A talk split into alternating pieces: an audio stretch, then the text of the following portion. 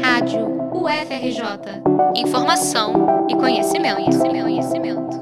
Eu tive umas reações desagradáveis com professores homens, né? Do tipo, Chico chorando e, e aquela cara que ele olhava para mim, sabe? Que fazia a gente se sentir completamente errado ali no ambiente acadêmico.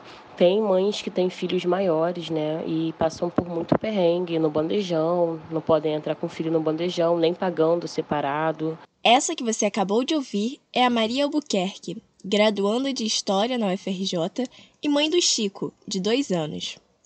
Maria não tem uma rede de apoio, assim como boa parte das quase 300 mães da UFRJ. 300 é apenas uma estimativa do coletivo Mães da UFRJ, pois não há nenhum levantamento oficial da instituição. Inviabilizadas nos números e no cotidiano da academia, as mães universitárias tentam conciliar o tempo dedicado às crianças e aos estudos com pouco ou nenhum apoio.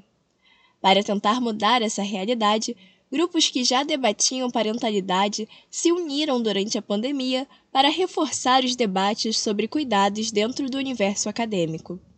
Foi assim que surgiu, por exemplo, o Grupo de Trabalho e Equidade de Gênero da UFRJ, que visa ajudar na elaboração de políticas de acolhimento às mães. Dentre essas ações, o grupo tenta promover a criação de espaços infantis, salas de amamentação e licença maternidade para estudantes no geral. Atualmente, duas leis determinam os direitos das mães universitárias no Brasil. A primeira é a Lei 6.202 de 1975, que determina que as gestantes podem realizar provas e exercícios remotamente por 90 dias a partir do oitavo mês de gestação. A segunda é a Lei 13.536, que só se aplica a pós-graduandas bolsistas da CAPES. Segundo essa determinação, a universitária pode se afastar por 120 dias das atividades presenciais sem a suspensão do pagamento de bolsas. A articulação das mães universitárias já começa a garantir alguns avanços em relação às políticas de assistência. Em novembro, a UFRJ se comprometeu a instalar trocadores em todos os prédios da instituição Além do espaço para higienizar as crianças, a instituição oferece o auxílio educação infantil, de 320 reais para crianças de até 6 anos.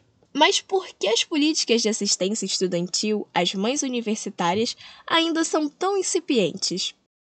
Esse é um padrão que se repete em outras universidades brasileiras e está relacionado à forma como a sociedade pensa a divisão de tarefas por gênero é o que avalia a doutoranda de Gênero e Ciência do Instituto de Bioquímica Médica da UFRJ, Gabriela Resnick historicamente, né, a responsabilidade pelo cuidado dos filhos, ela é atribuída às mulheres, né, que são relegadas a esse espaço de trabalho reprodutivo, que é invisibilizado e que não é remunerado. Enquanto os homens cabe esse lugar de trabalho reprodutivo, da vida pública, tem maior status e prestígio. Então a academia reproduz esse lugar de desigualdade histórica, de gênero é, das mulheres, e nós, enquanto estudantes e estudantes de graduação de pós, somos o elo mais frágil, né, vulnerável nessa história, porque muitas de nós nós, quando temos filhos dentro da universidade, a gente precisa não só de um apoio é, logístico, como também de um apoio financeiro. E a universidade não está olhando para isso. Tem um lugar de invisibilidade aí das mulheres que são mães dentro do espaço acadêmico.